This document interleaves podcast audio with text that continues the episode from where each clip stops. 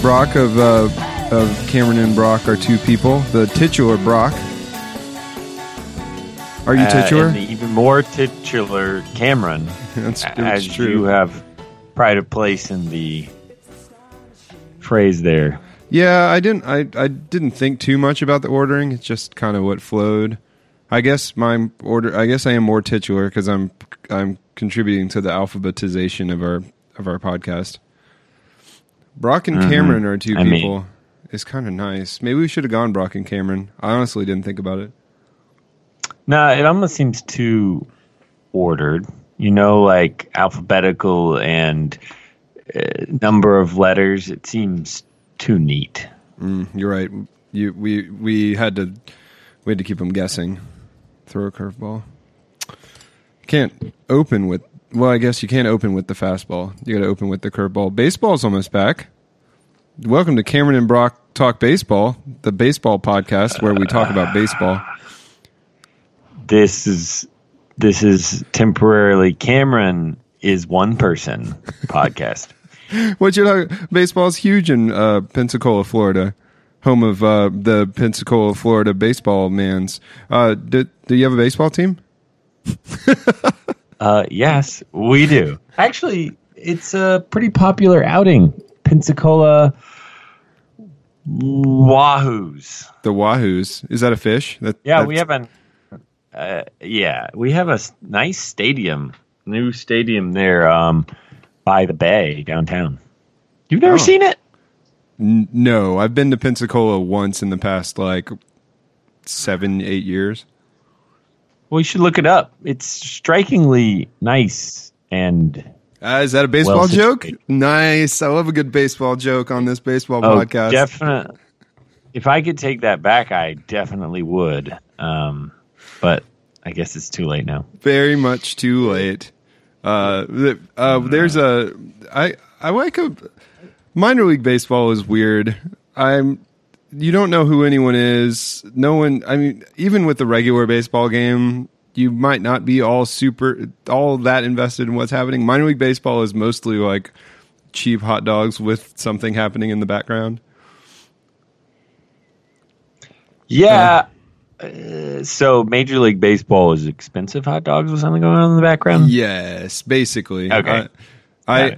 We got to be in my only like baseball anecdote that I can think of that's that interesting other than something that's actually described how a baseball game went, which is we're not going to deal with that. I got a hookup to sit in a box seat at a Cubs game last year. We had a business thing happen, and we were able to, a bunch of people from work, I was able to take the family. And, boy, that's some haves and haves not stuff. Yeah, did you feel okay about being there? I was a have. I mean, so it was at Wrigley down the street, literally down the street. And the Wrigley Field has been around since, I think, 1758, and they've added a balcony and they've added all this stuff, but it's still very clearly a very old and creaky establishment that looks kind of like airplane hangar parts put together into a baseball stadium. Like it's very old metal feeling and not very roomy, and they clearly just slammed in a row of box seats in between the upper and lower decks. Like, so the way you get to your box seat is you walk out on like a gang, what would in a normal stadium probably be like an access walkway to the lights or something, and instead you're just walking on this kind of gangplank thing over to this inner circle of walkway. And if you'll picture the inner circle of walkway, I'm walking, say, down in the field, or like the box seats are on my left, like the back door to go into the box seat, and on my right I'm looking almost at eye level with people who are sitting on the like nosebleeds of the lower level. You know what I mean? Like they're that far up underneath everything that I'm. You feel like everyone is looking at you, box seat man, from their like garbage seats where you know you get treated like you're at the DMV at a baseball game, right? People yell and throw things, and you know it's I guess that's not what a DMV is like, but you know what I mean, there's no special treatment. It sounds like you've been to a Florida DMV. No special treatment with the plebes down there. But you get in, you go once you get over that and try to pretend like or try to overlook the fact that you feel that everyone is looking at you. You walk into a little suite and then there's just unlimited everything the whole time. It's the difference is striking. It sounds like a scene out of, Gladiator, where you were discussing with your other patrician friends, sort of observing the common folk and sort of tossing them hot dogs or having someone else shoot hot dogs and T-shirts into the stand as they sort of clamor for what they can get. The clamoring is not a good look. In general, I think that I think there's a certain head count at which point clamoring is you have to sacrifice a little bit of your dignity to clamor.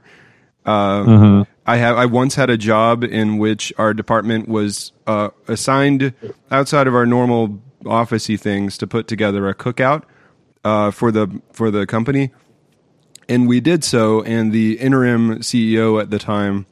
Very interim for a variety of reasons. This might very well be one of them. As a surprise, told us all that we got a bonus, and then she brought up all the department to the to the top of the deck and said, "Oh, I'm gonna thank them for organizing this cookout." And we said, "Screw you." We're just standing there, and then she pulled out a. Pile of $50 bills, like one for each person, and instead of like handing them each to us, or I don't know, discreetly putting one on our desk the next day, or any number of other things, threw them into the air in front of us. And this happened. Yeah, and was there any instructions given, or no? Did it evolve quickly into what you would imagine? I mean, if it was a larger group of people that wasn't immediately there was an implicit understanding, I think, that there would be one $50 bill per person, so I did not clamor. So it was like cleanup. It was actually a lot like throwing your money on the ground and being like, pick it up. Basically, I think I've thought so much about this over the years, because this was like I said, a very interim person, and they did not I think I tried to get into their head and think of what they were attempting there, and I think that they were trying to just do something funny or fun or lighthearted, or there's a like a shoe carnival, stand in the glass container while dollar bills blow around you kind of thing. Wasn't that a thing at Shoe Carnival back in the day, or like a game show or something? Yeah. I think there was a game show attempt.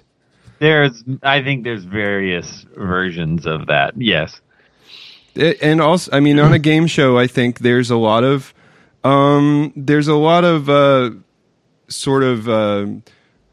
theater around a game show that psychs everyone up to the point that when there's a crowd of people watching a man furiously grab for dollar bills, it's viewed as, the tone has been lifted to the point that everyone is excited about that and not deeply, deeply sad. That's an important part of a game show, right? Like we were watching. I'm really bouncing around deeply, here. Deeply sad while watching it. Well, I mean, if everyone's there, we just talked about a scenario in which bending down and getting a dollar bill, a money that has been thrown at you, is maybe not super celebratory and is horribly awkward and demeaning. So on some level, that's a game show, I guess. I think I'm bouncing too many places here. I can imagine like a Price is Right scenario. Right. Where it's controlled clamoring. You can't take it for yourself with just an amount of effort, which keeps the roiling masses engaged, but also at bay. So I think that's why that works well. I found over time that it happens very quickly, and I have a very low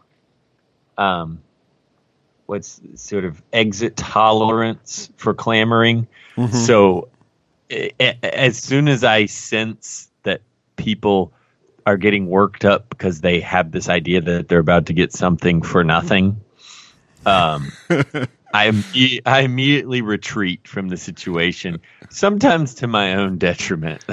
Well, lose out on something maybe, but it's a terribly, I'm guessing it's instinctual, but it's really frightening, watching how intensely people desire to get something for nothing. And it shows up. I've thought about this quite a bit, so it's not out of nowhere, but it shows up everywhere. And the most baffling is with people who have quite a bit. It doesn't matter how much you already have. You don't have to. You could be in the box seats.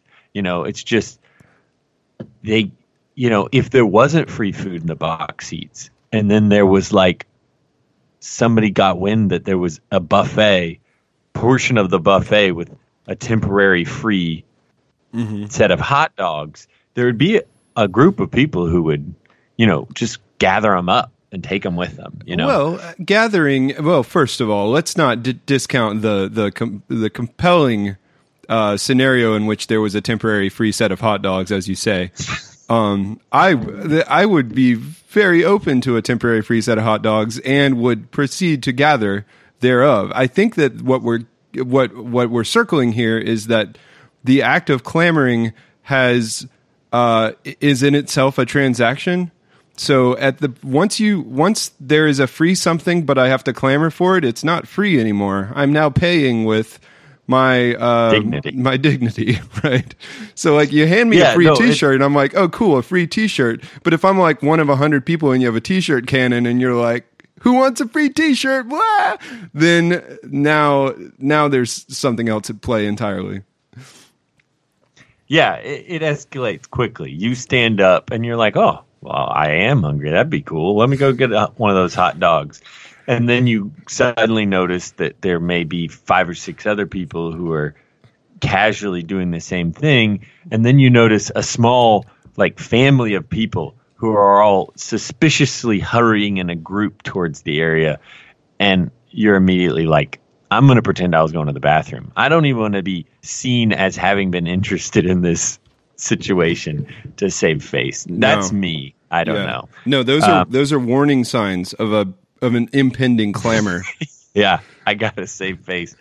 Mardi Gras, have you participated in that kind of thing? For all of the New Orleans food that we eat and the all of the New Orleans city that I was born in and everything, I've never actually been to a Mardi Gras.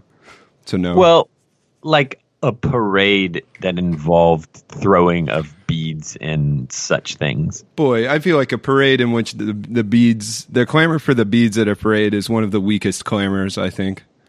Oh, well, I mean, I can't tell. Have you been to one or not? It doesn't have to have been. No, I've been to a parade. Yeah, I think I went to the parade in Pensacola, some Spanish thing. It's when, you know, one of the many cities, one of the many... DeLuna, Five Flags, something or another. Sure, one of the many countries that Pensacola surrendered to over the years. So this is a perfect example. It's all relative scarcity, I guess you could say. These people, you know, some of which... may not have a lot of money, many of which have plenty of money, will clamor, you know, beads, right? The beads get larger. Somebody holds a set of beads that are like comically large, like the size of, you know, the beads the size of your fist. And novelty it's like beads. A whole necklace. Yeah. I mean, but that seems like a redundant thing, right? Beads are already a novelty. You're not actually going to be using these things. But it appears that they have 2 of these giant bead sets. And there is no other way to describe it but a clamor. If somebody has that, people will do anything to get the attention of the thrower. And if it's actually thrown, it's a full clamor. I mean, diving, fighting... people out of their minds. They've introduced scarcity. It's a rare pickup, right? At that point. And if you want to go buy that, I'm guessing you could buy one on the high end for $5, right? Yeah. If you're not getting it wholesale, and everybody would spend $5 on a hamburger, but it is as if they carry that for the rest of their life. That time that they got the bead at the parade, and I don't understand it. I sort of get it, but it also makes me wonder why we're like that. I mean, you've introduced the concept that what they're actually purchasing at that point is a lifelong memory of that time that they got the ultra rare bead drop at the parade. Mm-hmm. And I can't take that away from someone. I've gotten as excited about the video game equivalent of the large beads, the virtual drop. Yeah, I don't think I don't know. And then that raises the question of whether they feel. I think that whether you are transacting your dignity there is sort of a subjective thing as well. Like maybe they're doing it for fun. I don't know. There's a range, right?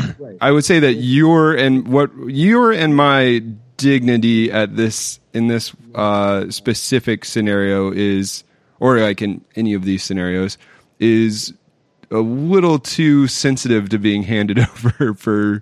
Although, man, I'm still going back to those hot dogs. I'd probably do a lot for hot dogs. It's the guy who pulls the home run baseball out of the child's hand. Oh, that's in a scramble. That's the pinnacle, right? Mm-hmm. You're also getting a little window into how hard it is for me to like have a normal engaging time in normal activities without overthinking things. Right.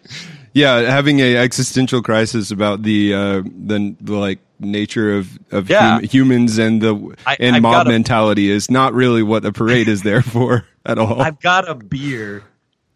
Music is playing louder than you can hear, and everyone's dancing, and I'm having a good time, and then I'm frozen thinking, but why?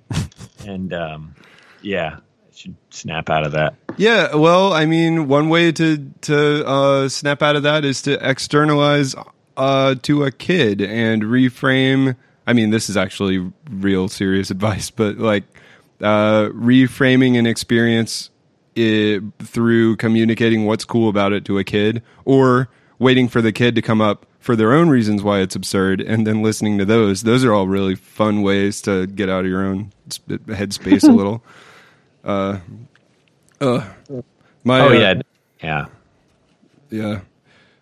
I mean, to transition, I guess, man, nothing kills a good transition like saying to transition, or a bad transition. My daughter is wearing my sanity down at night and right before this podcast. Do you think that this is a concerted effort or it is incidental? We've set precedents, but and again, as we've discussed, all you have to do to set a precedent with a kid is to do a thing, and then keep doing that thing, and ta-da! You set a precedent. Whoops! She wakes up and needs.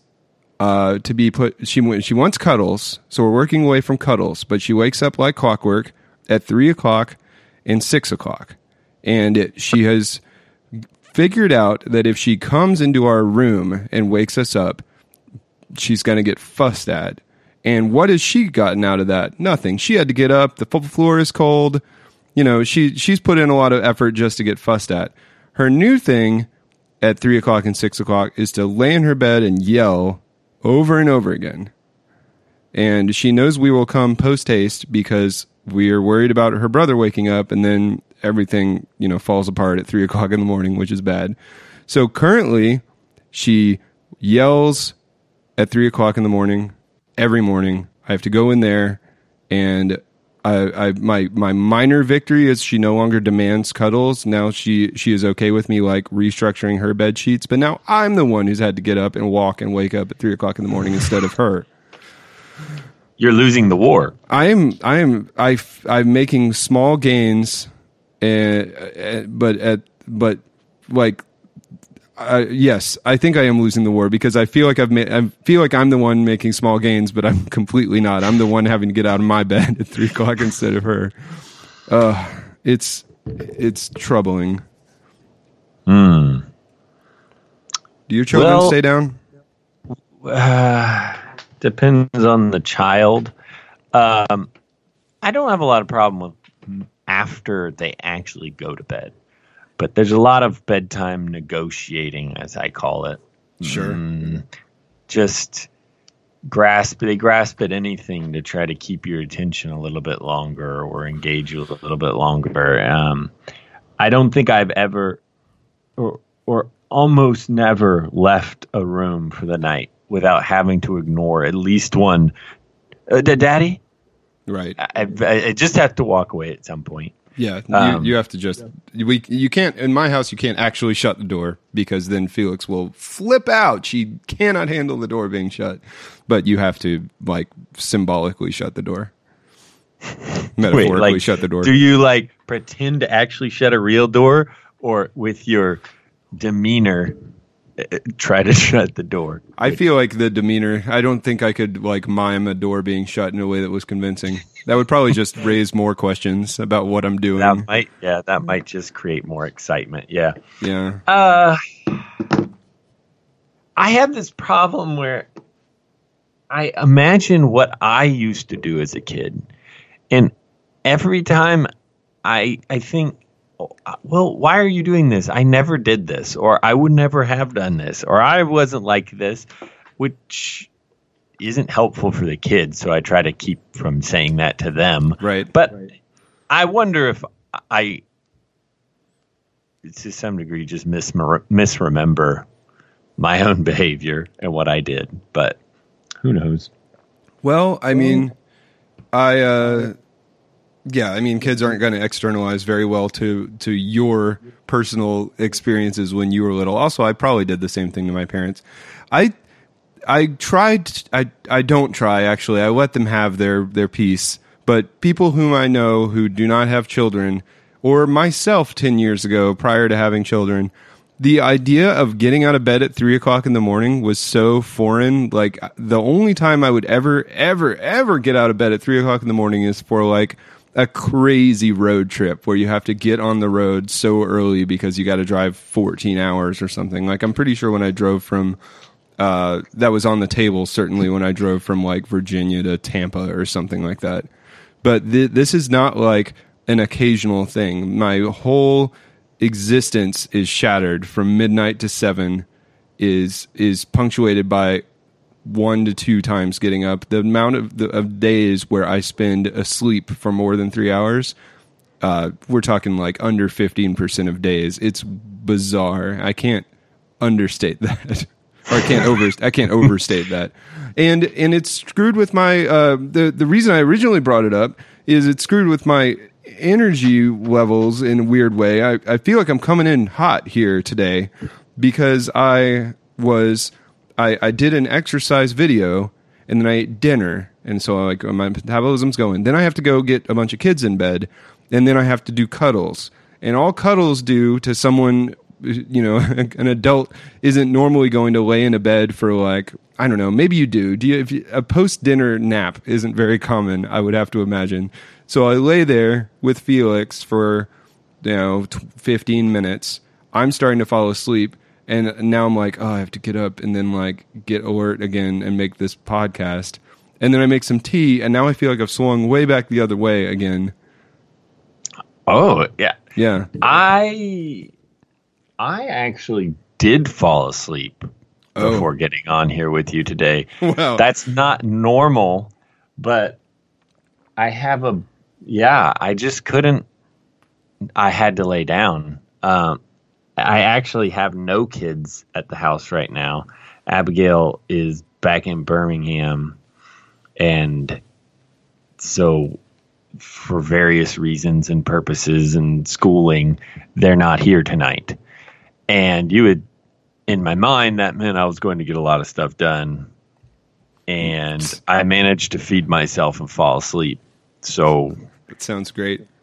It seems I'm getting less done the less responsibilities I have to do.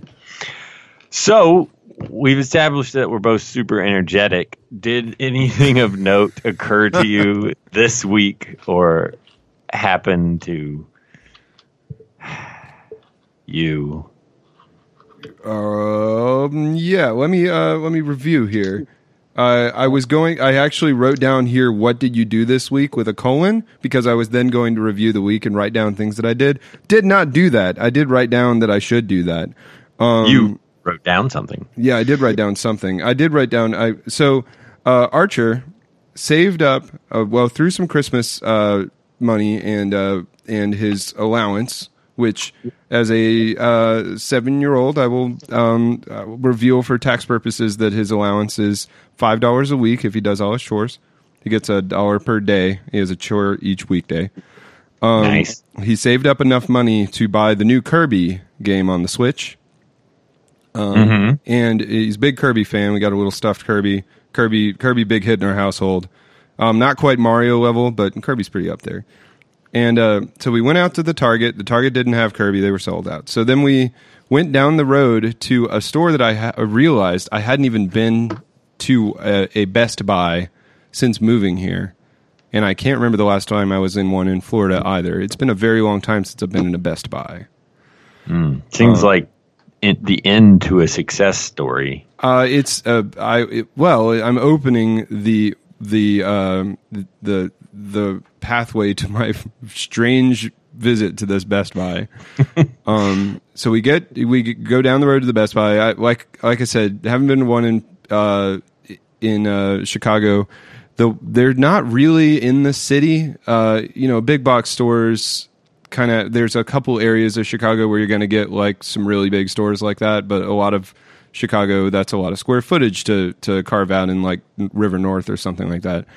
The one that we went to was kind of under the interstate a little bit, like really shoved into this weird location. And it was middle of a Saturday, almost nobody in the parking lot. We got out and walked into Best Buy, and I had forgotten, or maybe they've cranked it, but I had forgotten how much one is harangued in a Best Buy. There's by the helpful store clerks. Yeah, sure. There's a greeter. I had forgotten there's a greeter at Best Buy. I guess that's always been a thing. I'm pretty sure the greeter at the Best Buy is let's see if anyone's trying to steal stuff from the store at Best Buy. Sure. But they do put him in as a greeter. Yeah, he could, if he was just let's see if somebody will steal something guy, he could go sit in an offensive coordinator box somewhere and just look at a bunch of screens. Instead, he stands there. Once they leave, it's too late. No, it's actually totally not. Once you leave, that's when they can actually get you. Did you know that? With the shoplifting? That's my understanding, is they can't get you for shoplifting. You have plausible deniability until the point at which you've actually stolen something. Yes, I think they're trying to stop loss before the exit so that it's not a legal matter. I see. It's there's a presence at the door. We don't want vigilantism outside the store. They don't want to have to file a police report. They'd prefer it just doesn't leave the... Well, those aren't necessarily the shared scenarios. I'm just saying, a vigilante doesn't necessarily file a police report. If you're talking about some sort of outsourcing the problem to like... I like imagining that it's not the employees. There's a certain kind of person who loiters outside a Best Buy and or in a car near a Best Buy waiting for suspicious activities. Just as like a public service. Yeah, there's may or may not be an actual business relationship with the Best Buy, certainly on paper. Maybe it's just a handshake. Probably not. Yeah. So it's now instead of the plausible deniability of the shoplifter, now you have plausible deniability of the guy who grabs the shoplifter and like full Nelson's him in the parking lot. I like this. This feels. I mean, I feel like the word's going to get around and no one's going to steal from that Best Buy. But I digress. So we walk into the Best Buy and we're harangued. And the first thing I noticed in this Best Buy, I felt kind of Truman Showish. I swear to you, I did not see anyone who wasn't a Best Buy employee when we, like, you walk into the store and sort of, like, scan. Because I also haven't been in this Best Buy, and Best Buy, I think at one point in time when you had Radio Shack, and maybe a Circuit City, and Circuit City was this weird labyrinthian store with, like, a... Do you remember how weird Circuit City was? It was, like, dark, and, like, you had to go pick your products up at a separate window in the foyer. Yeah. And they didn't... I guess it is like a Best Buy, except Best Buy's open. Circuit City was, like, hallways, and it wasn't...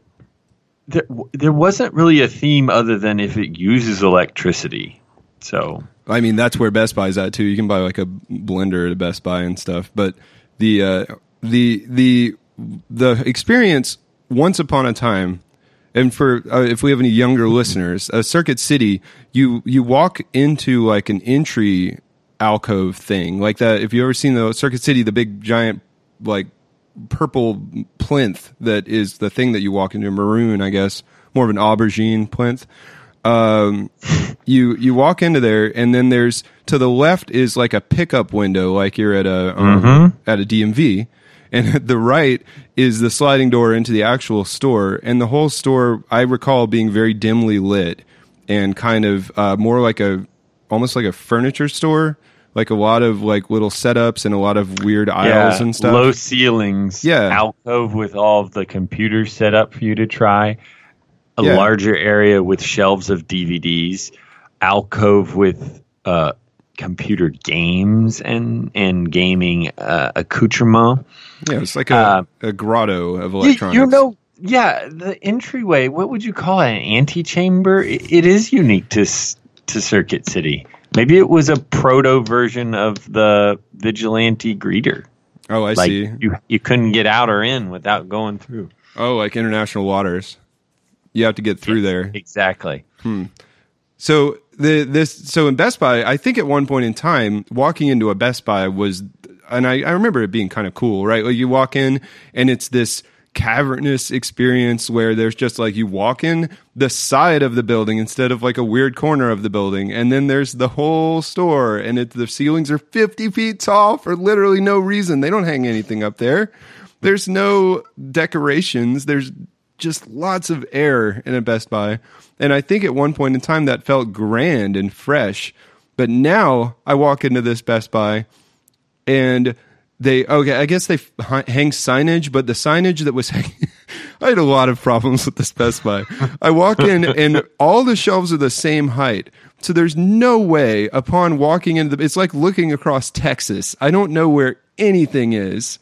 And I just need to go find the video games, and I'm looking for like a PlayStation logo, like peeking above the like the flat the top of the shelves. Anything. There are signs, but all of the signs are. I think they may have been hanging from the ceiling, and they're all vertically oriented. So then I'm standing there with the kids, and we didn't stop. We kept moving. But I'm walking around, tilting my head, trying to read these stupid vertical signs to try to find the video games, like I'm looking at a bookshelf. And right after the greeter, we hit two more people, and they're just talking because, like I said, only Best Buy people in this Best Buy. Probably, I would say a total probably 24 employees across the Best Buy, maybe more. And I didn't see any other customers. They were probably around. Personally did not see them. They ask what we're there for, and I'm just trying to gun past everybody to find the stupid Kirby game and get out. And Felix, of course, says, "We're here to find the Kirby game because my brother has enough money with his allowance," and she's waving. And they're like, "Oh, okay." And then we walked, I swear, not more than 20 feet, and then got pulled aside by a woman with a clipboard thing, an electronic clipboard thing, asking me who gave me my cable. She's not marked as a Best Buy employee or anything else.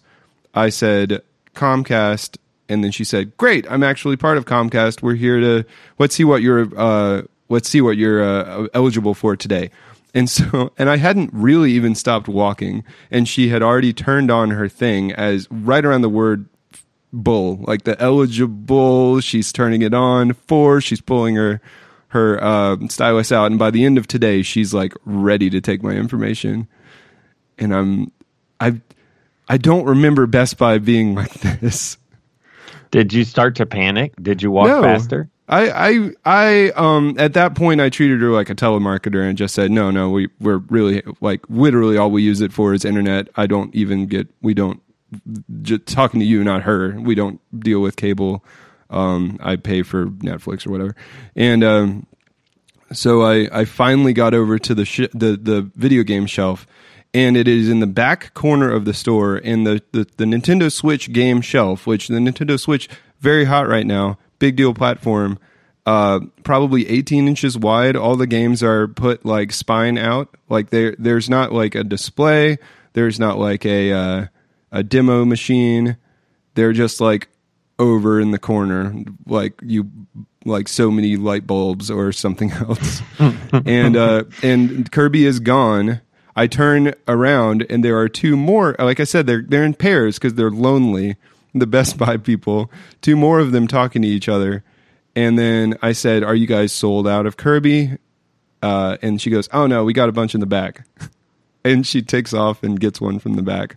And then we buy it. She's unfriendly. I try to make small talk about how I try to theatrically give it to my kid and be like, here you go, Archer. Congratulations. You got this with your allowance. Kind of like giving the lady some sort of like, in to say something nice. Yeah. Nothing.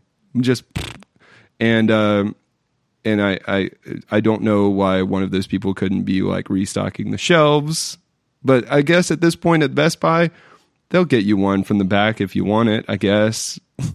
But it's almost as if there could be a service where you don't do any of that, and you just say, here, I'm going to pay you for this. You say you have. Can you hand it to me as I drive by? A drive-through Best Buy.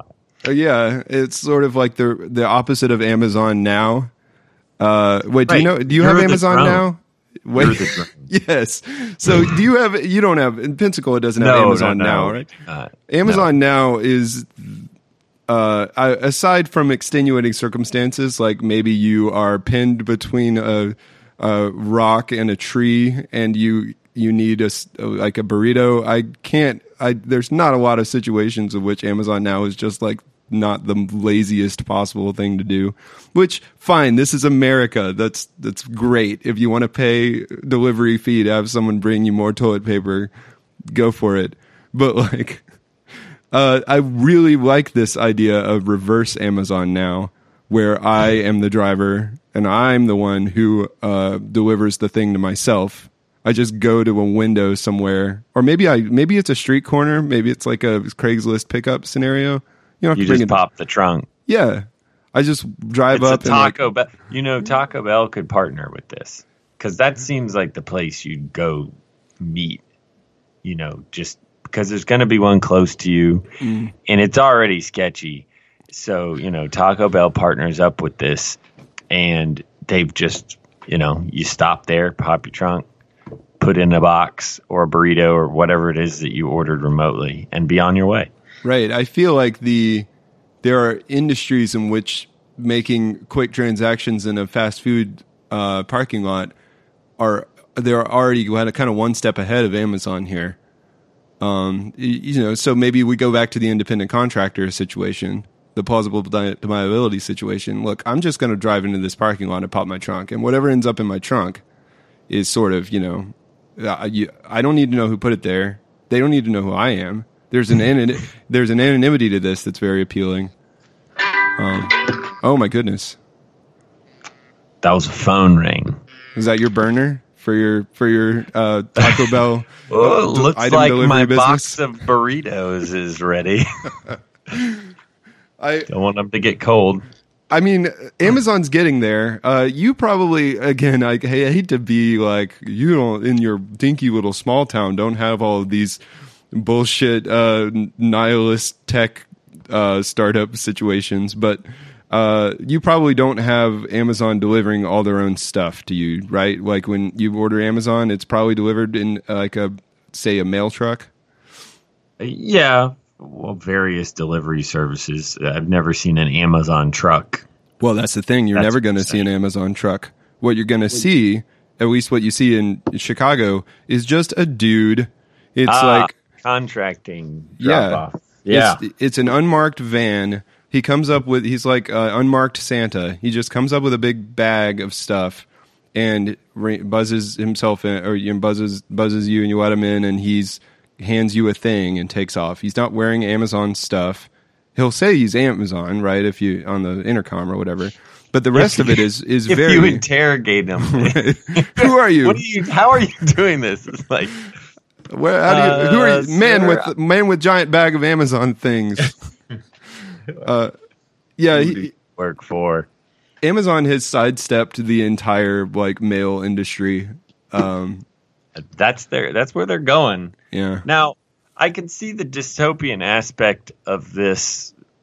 Well, first on several angles, and I think the one that probably bothers you the most being why are we driving the. What is it that we're doing that drives the desire for getting something delivered in an hour, whatever you want, whenever you want it? And I sort of agree. I think it might be unnecessary to a large degree unless you had those extenuating circumstances that we've yet to perfectly imagine. Mm-hmm. But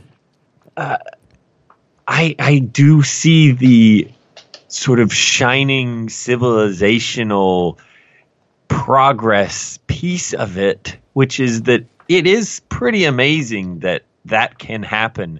And it's not exclusively for rich people. I don't know why you need that exactly, but it's available and it's a thing and it's possible and it's drastically more efficient than what we've had in the past, and perhaps even sustainable ongoingly as we start to use different types of energy for transit, etc. So as a counterpoint, it is pretty amazing that they can do it. And hopefully it'll be like a positive thing that we do. Man, eventually. Your tech optimism is a very important part of this podcast. Also, you invented two new words there that I wrote down. I need to know. Civilizational, which I like, and ongoingly, which might be a word. I'm not sure. That one could be a word.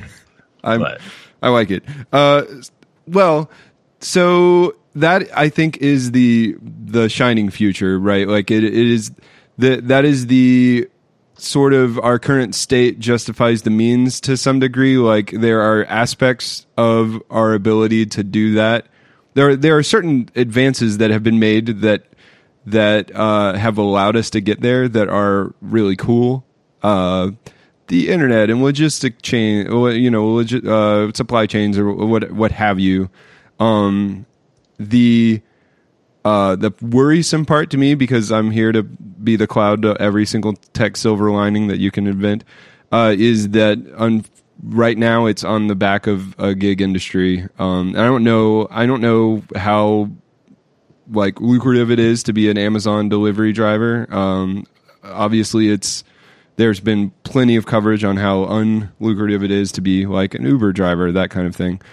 But there is still I think the thing that worries me the most is the undermining of an existing infrastructure instead of fixing or investing in it. And when it comes to Amazon, I mean, like I don't know how Amazon would be responsible for this, but they are opting out of the mail system, right? Like, and obviously this year they're opting out of paying income tax for however they managed to pull that off. But there is a theme in tech of not being involved in, however, investing or improving the public works that are there. You know, if you think of mail as a public work, if you think of not the taxi thing, but like public transportation, that kind of stuff. Because it's more efficient or cheaper, but at the expense of established systems that provide you know, more of a stable job base. Yeah. I see that, but how do you decide that where that line is and where you're just saying, well, to be fair, right, let's try to keep this alive, you know?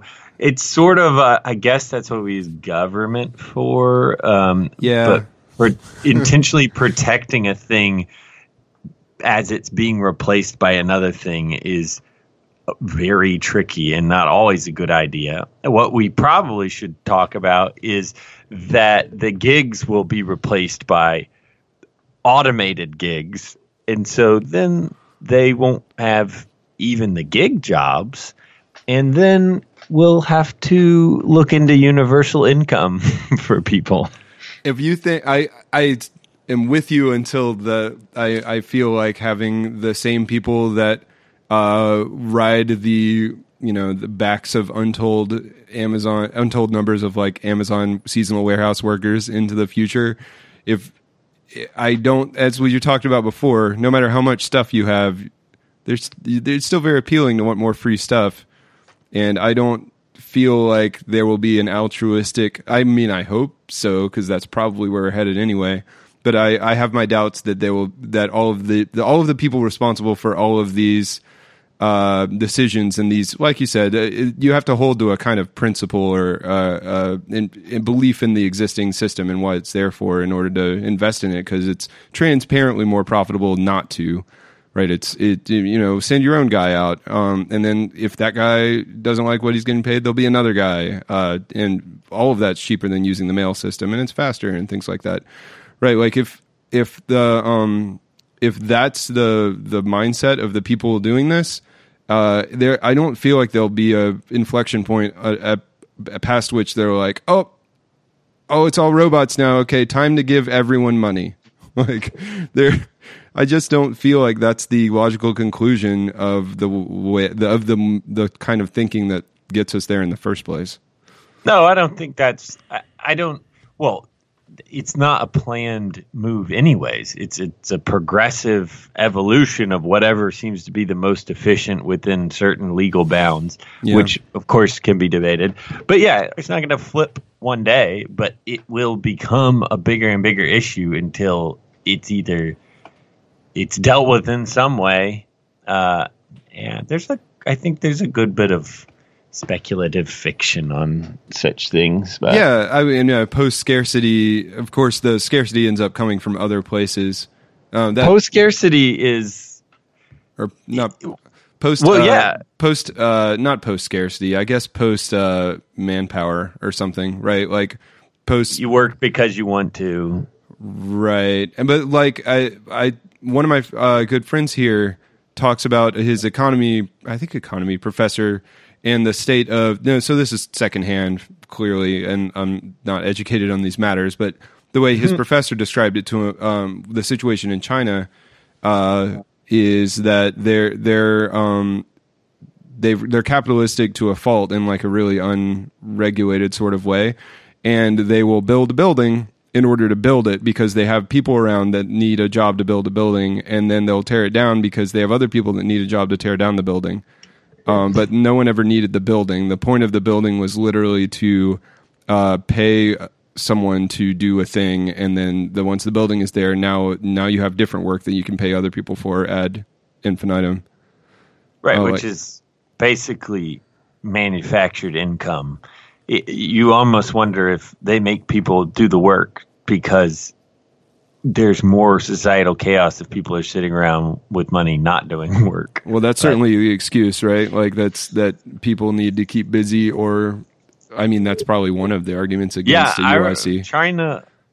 I was told that, and I've been to China once upon a time, and there were a lot of jobs that were clearly to occupy people, such as someone sitting in every elevator, like apartment buildings that look like they could collapse. They've got someone sitting in the elevator pressing the buttons. That is their job. Lots of people sweeping. Imagine an entire country where they have people with straw brooms sweeping roadways. But there's just a bunch of them. Sweeping the road? Yeah, roadways. Huh. Sides of roads? I don't know. I don't know what they're doing. People painting trees? That was another job. Where no, it's less awesome than it sounds. It doesn't sound awesome. So. Well, awesome in an eccentric what on earth could be for a way. No, I immediately assumed it was to like make them look alive or something. No, it's trees on the side of the road painted white, which I haven't researched but believe to be some kind of safety thing, you know, like marking the edges of the roads. I don't know. I see. Just about the first 5 feet of a tree trunk painted white. So that's an endless job. So, yeah. I don't know. I'm going to continue to think of the optimistic outcomes and see where we get.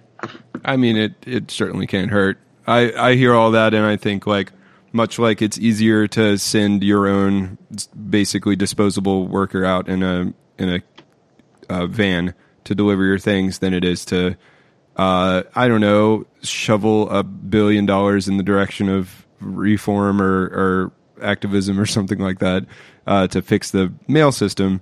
It's always easy, and this is a big thing in software, right? It's always easier to start a greenfield project, and in software lingo, that just means like, screw it, we're starting over, we're making a fresh thing, than it is to like to do something with a legacy code base, like a brownfield is what we would call it in the consulting industry.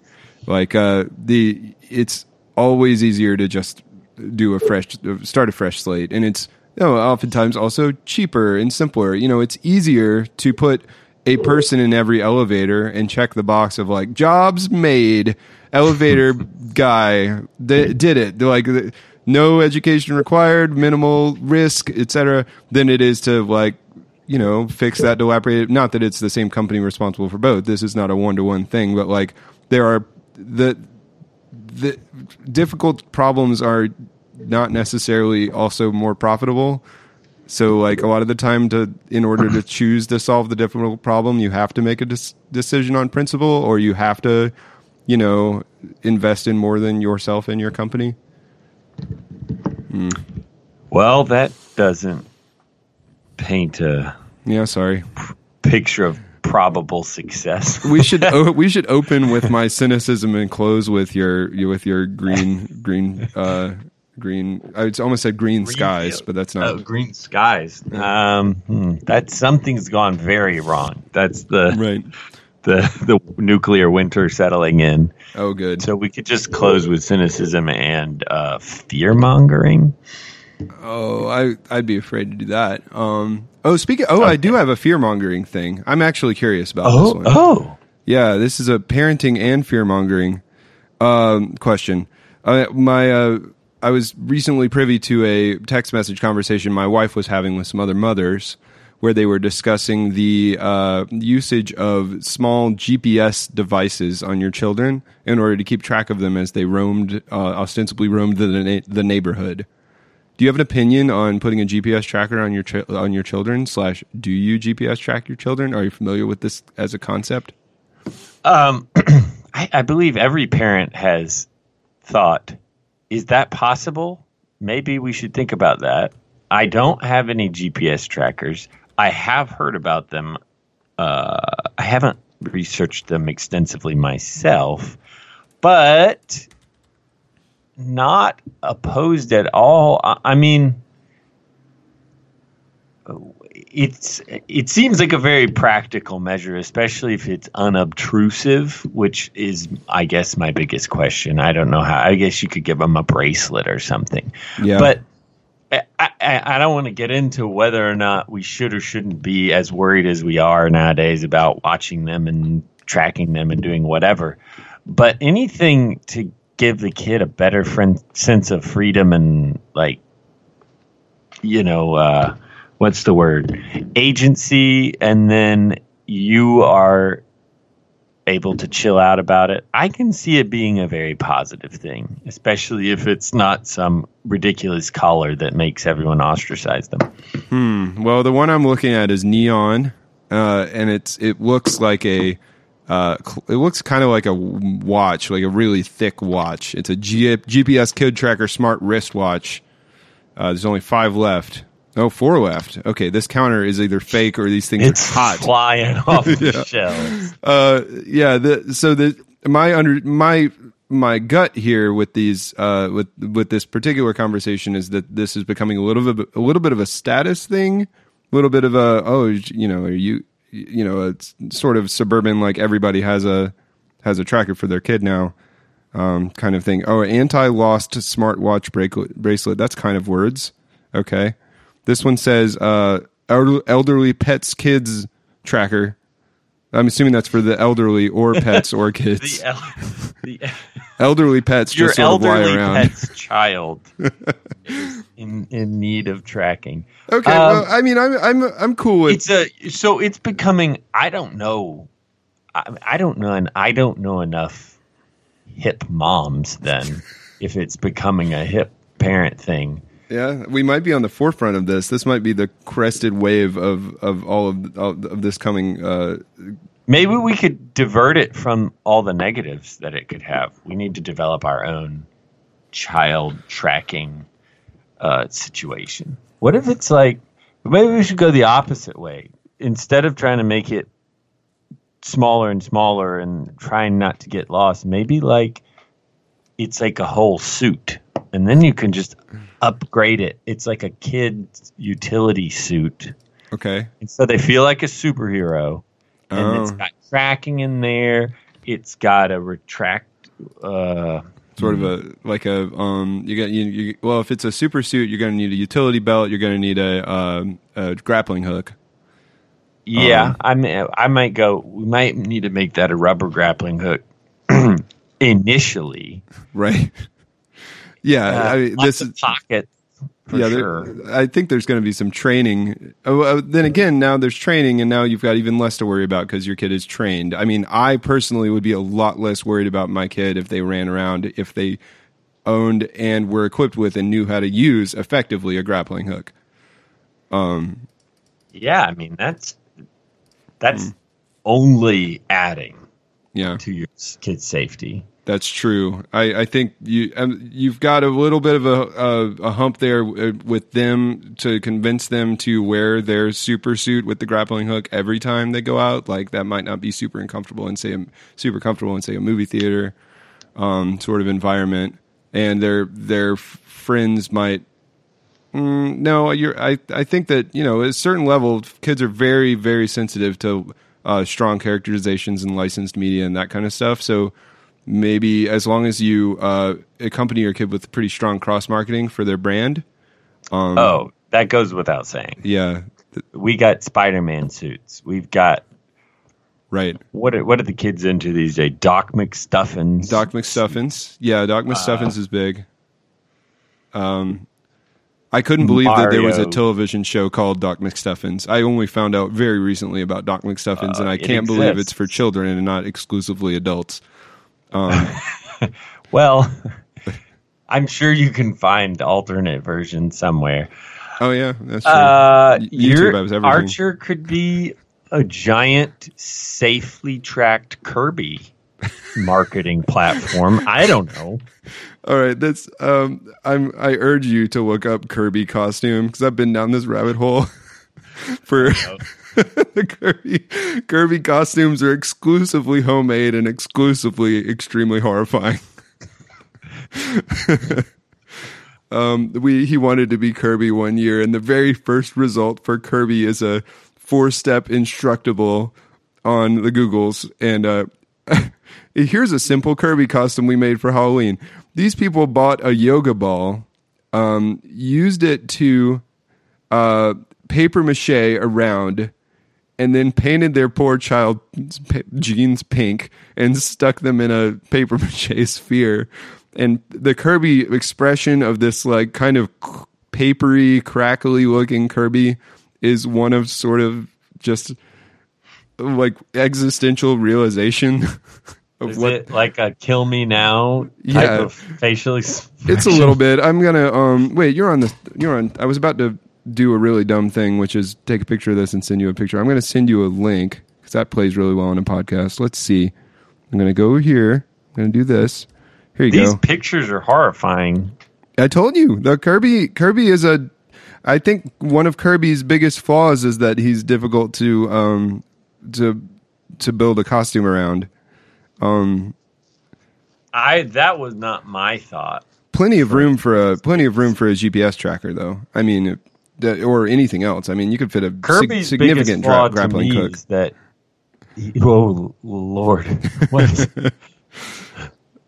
Okay, I mean, it looks more like Kirby than the other ones. Yeah, you're right. But maybe in a disturbing way. Uncanny Kirby Valley. It does register as Kirby, which beats the fact, that's something. Like, oh, you're Kirby, as opposed to you're a weird, saggy pink blob.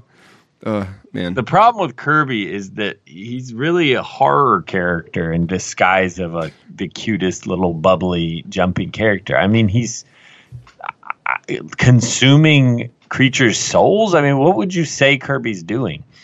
No, he absorbs people into himself. One of his special moves is to you hit the button and every enemy on the screen flies into a giant cooking pot that Kirby is stirring, and then they all die. That's about what we were anticipating. Kirby, the logical conclusion of the Kirby universe is there is one. Once far into the future, there will only be Kirby. That's just the Kirby. That's the law of thermodynamics. Or Kirby is Kirby dynamics. Yeah, Kirby. Nothing comes out of Kirby. The Kirby death of the universe. Yeah, our pinkest future. Where were we before Kirby? Let me. You got a GPS tracker up in there. Oh, you can put all kinds of stuff in there. Right. But suppose just for a second that we were capable. The human race was capable of letting a child go out of eyesight for say any time at all, and then that child was able to navigate their way back to your house. Just could we do that? Do we have to GPS track the child? Can we raise our child with their own tracking? Can our child be the tracker of our child? So are we creating a future? Are we creating a future where our children can't navigate their way home? Or, well, I guess, Wait, the they don't have the... True, you're right. I didn't imagine it that way. Look, that's an extra add-on to the super suit, okay? They can actually view their own GPS location. No, I want them to have a limited capability. I want an Aliens-style, ping system. I don't want to just, lay it out for them. I want them to have to work for it a little bit. Yeah, you want to tag them. Put a clip in their ear and then get out there with one of those giant antennas. You're looking for the Black Panther in South Florida and just start pinging. That makes more sense. I do like giant antennas. Where the antennas are too small now in general. Right, you can't tell it's an antenna. I have that antenna for my TV because I don't have cable, and maybe I want to watch CBS once a year. Mm-hmm. I feel completely ineffectual of that thing. A real antenna, let's not beat around the bush here. You extend to that antenna and you're pointing at places in order to get some television. You know what I'm saying? And now instead of a antenna, well, hold on, wait, this thing goes out even farther. Let me just stick it out the window. Now there I'm getting some CBS. I feel like a real man. Now I've got this floppy plastic thing, and I assume that it makes for a better antenna, but it's I have a placemat attached to a wire, and I'm waving it at stuff, trying to get... I don't understand. Man, I'm a very grumpy old man tech guy today, I guess. I'm sort of with you. I can't even confirm those things work. well, I mean, it you know, it could just be like the street crossing button. You're putting it places you don't know. Oh no, I know. The street crossing buttons don't exist here. Oh yeah, well, they don't even have them. They're Chicago. They've done away with the illusion. Yeah, Chicago has had enough of that shit. This is too serious a city. You're just going to stand there and wait and like it. Whereas in Jacksonville, they absolutely had street crossing buttons, and those buttons did absolutely nothing. Verified. Elevators also. The elevator door close button. I haven't hit one in forever, so I can't say that the elevator door close button still doesn't do anything, but I don't think it does. It might. That you have about a 2-second window where it makes a difference anyways, if it does work. So that is baffling. I've always seen those button open, button close for the elevator door as more of a social courtesy button where you're showing, oh, I'm going to help this go along faster and let me actively say that we're doing something rather than staring awkwardly or sort of wondering if this person actually cares if you're getting off or on. So I'm okay with it, but that may be just the thing I've constructed in my own head. No, you're right. I'm standing in an elevator and everybody knows the clock's ticking on this thing. There's no countdown timer on. There's no yellow light on the elevator, right? It's just going to start closing at some point. Somebody's rushing toward it, and with like 5 suitcases, you can't help them at all. Like, you can't get out of the elevator to help them. That's going to create more confusion. Now who's going to hold what suitcase? You're not going to like. You could stand there like a sociopath just waiting, and then of course, if that happens and the door starts closing, you're gonna catch their eye right as the door closes and feel terrible about it for like an hour afterwards. Or you can reach down and just push that button. You don't even really have to push the button. It could be a little thumbprint. Like, really, the button isn't over-engineering the problem. It just needs to say like, put thumb here to reinforce, or this is the cheering button. Like, come on, you can do it. You can make it to the elevator. I'm leaning over and pushing it for you. Wait a minute, we're talking about two different things though. The door open button functions. What the hell does the door close button do? There is a 2-second window where it will hold the door open on its own, and if you hit it within those 2 seconds, I see. We think that the door will just start closing ahead of time. But I don't know if anybody's ever tried to time this. Well, I feel like all you're really doing there, and my other scenario, completely invalid. It is very important to hold that door open. Please, everyone, or the real power move is to stick your hand out of the I was elevator. Waiting for you to hit the door close button. Yeah. As like a nod to your other elevator passengers, like, we don't need this shit. Yeah, we're out of like, here. We got places going. To be. Look at that guy. That suitcase is taking up. No, I'll handle this. A double stroller? Hell no. We're out. No, it's. I feel like the real like old-fashioned power move is, instead of hitting the door open button, you frickin' reach your arm out like you're holding a mattress down on the interstate, like on top of your car. You're gonna hold that elevator door open with your arm for him. Like, oh, hold on, I got this. Everyone, I got this. Rawr. So the door close button, I feel like all you're really communicating, or all I feel like I would be really communicating if I pushed it, was I'm now communicating to the people I'm in the elevator with that I'm impatient and I'm in a hurry, and now they're worried about me. I don't. If I'm in the elevator and somebody reaches down and they like hammer the door close button, I don't think, oh, how nice, they want to get me somewhere quicker. That was cool. I think, man, that guy probably has to pee really bad or something. Like, he's got. Or that guy has issues. This over with. Yeah, like, what do I? Be in here any longer than normal? Do I smell? Like, is there something else going on? Like, I'm worried about that guy. Elevators creating all kinds of problems. I once worked with a developer, a very nice, a sweet developer guy. I'm not to stereotype developers too much, but he was an incredibly stereotypical developer. So there you go. And he once. Talked of standing in an elevator, and an attractive girl was approaching the elevator, and he his brain misinterpreted the, you know, so you've got your door open and door close button symbols. And the door open button is the two triangles facing away from one another. Right, which could look like the flat side of the door is closing on each other. Well, the door close button looks like the points of the triangles are touching the line in the middle. He glanced at it and thought, butterfly, right? Like, so or something with wings. So the one of them, the wings are all folded up, and one of them, the wings are open, ready to fly. So he pushed the one with the wings open, like in one part of his brain, thinking like, oh, you know, that's the door. Like, oh, the doors are open, like the beautiful wings on this little icon of a butterfly, and he closed the door on this lady. So was this his first time on an elevator? Was it just female induced psychosis? I probably a combination of those. This was the kind of guy who would order a pizza and like tell them to leave it on the doorstep and go away. Like he wasn't super big on personal interactions, like in general. Okay. Yeah. But it is hard to behave appropriately in a lot of social situations. So I don't identify with him, but I sympathize with him. Am I using those words right?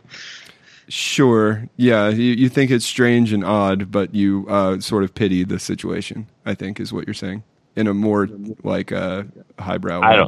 I don't pity him, but I wish him well. I don't know. Yeah, good luck. That scenario raises the question that the door close button might cause more harm than it.